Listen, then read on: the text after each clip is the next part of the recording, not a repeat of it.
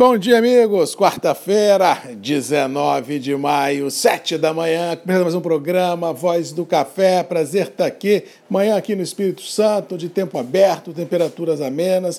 Ontem fez frio aqui na Grande Vitória, para nós capixabas, que não estamos acostumados com frio. Essa brisa gelada que vem do mar é realmente deixa todo mundo tirando os casacos dos armários e o cobertor à noite para colocar na cama. E ao que parece, os próximos dias essa tendência climática deverá prevalecer, mas não há assim frio extremo e chuvas torrenciais, nenhuma chance disso acontecer, não só no Espírito Santo, mas em todo o cinturão produtivo do sudeste do Brasil, incluindo o sul da Bahia. Ou seja, os trabalhos de colheita avançam ah, e não vem deixando, não vem trazendo intrinsecamente para o produtor nenhum grande outro susto dos inúmeros que ele já tem para uh, se acalmar no decorrer de 21, seja susto de pandemia, seja susto de quebra, seja susto de renda do café nos secadores, ou seja, o que não falta no nosso negócio café são desafios uh, para o produtor enfrentar no dia a dia, mas pelo menos bolsas têm subido e têm subido com força. Ontem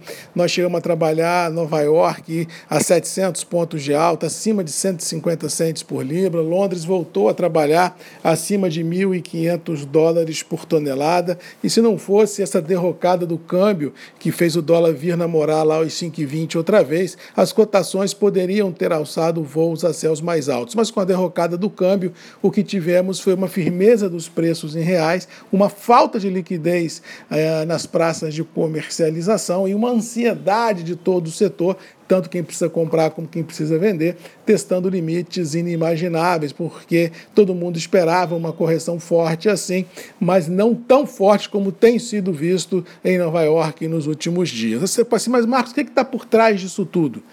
Olha, tem vários fatores, desde queda do dólar, problemas na Colômbia, num passado recente de manifestações, travando operações de logística, de escoamento de safra, uma frustração de safra brasileira acima das expectativas, mas o que entrou no mercado ontem e que realmente impulsionou as cotações foi o fantasma de 2022. 2022. Ou seja, se essa seca que todo mundo está ah, prevendo aí se perpetuar em regiões produtoras, a gente vai ter um problema energético, porque as represas não vão ter água para gerar energia, mas também a gente pode ter, por dois anos consecutivos, uma frustração de safra brasileira em função da ausência de água, se a seca persistir por um período acima do que é normal, é, analisando os últimos anos. Ou seja, todo mundo já começa a colocar na conta o pesadelo de 22, e isso Feliz ou infelizmente, ainda não está precificado. Eu venho dizendo isso desde o ano passado, quem me escuta sabe.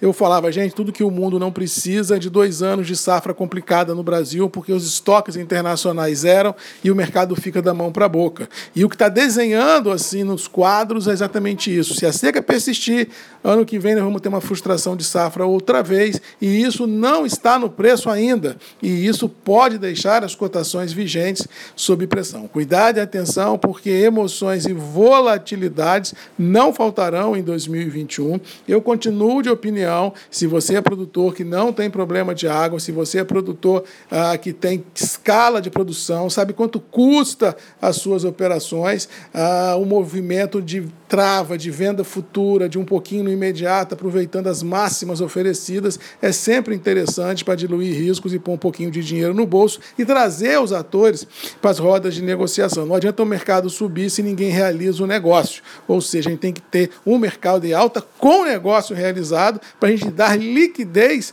nas praças e, por tabela, abastecer os atores que precisam comprar, dando lucro ou prejuízo para travar as suas operações. Mas que o mercado ele é complicado, que o mercado é desafiador, que 22 está no radar, mas que 22 ainda não está no preço, é fato. Cuidado e atenção, porque 21 deve ser igual a 20, a 20 ou seja, um ano não para amadores. No mais, boa quarta-feira a todos. Um abraço do Max Magalhães, Voz do Café. E até amanhã, às 7, comigo aqui, Grupos e Redes MM, ponto de encontro de todos nós. Beijo, um abraço, fiquem com Deus e até amanhã.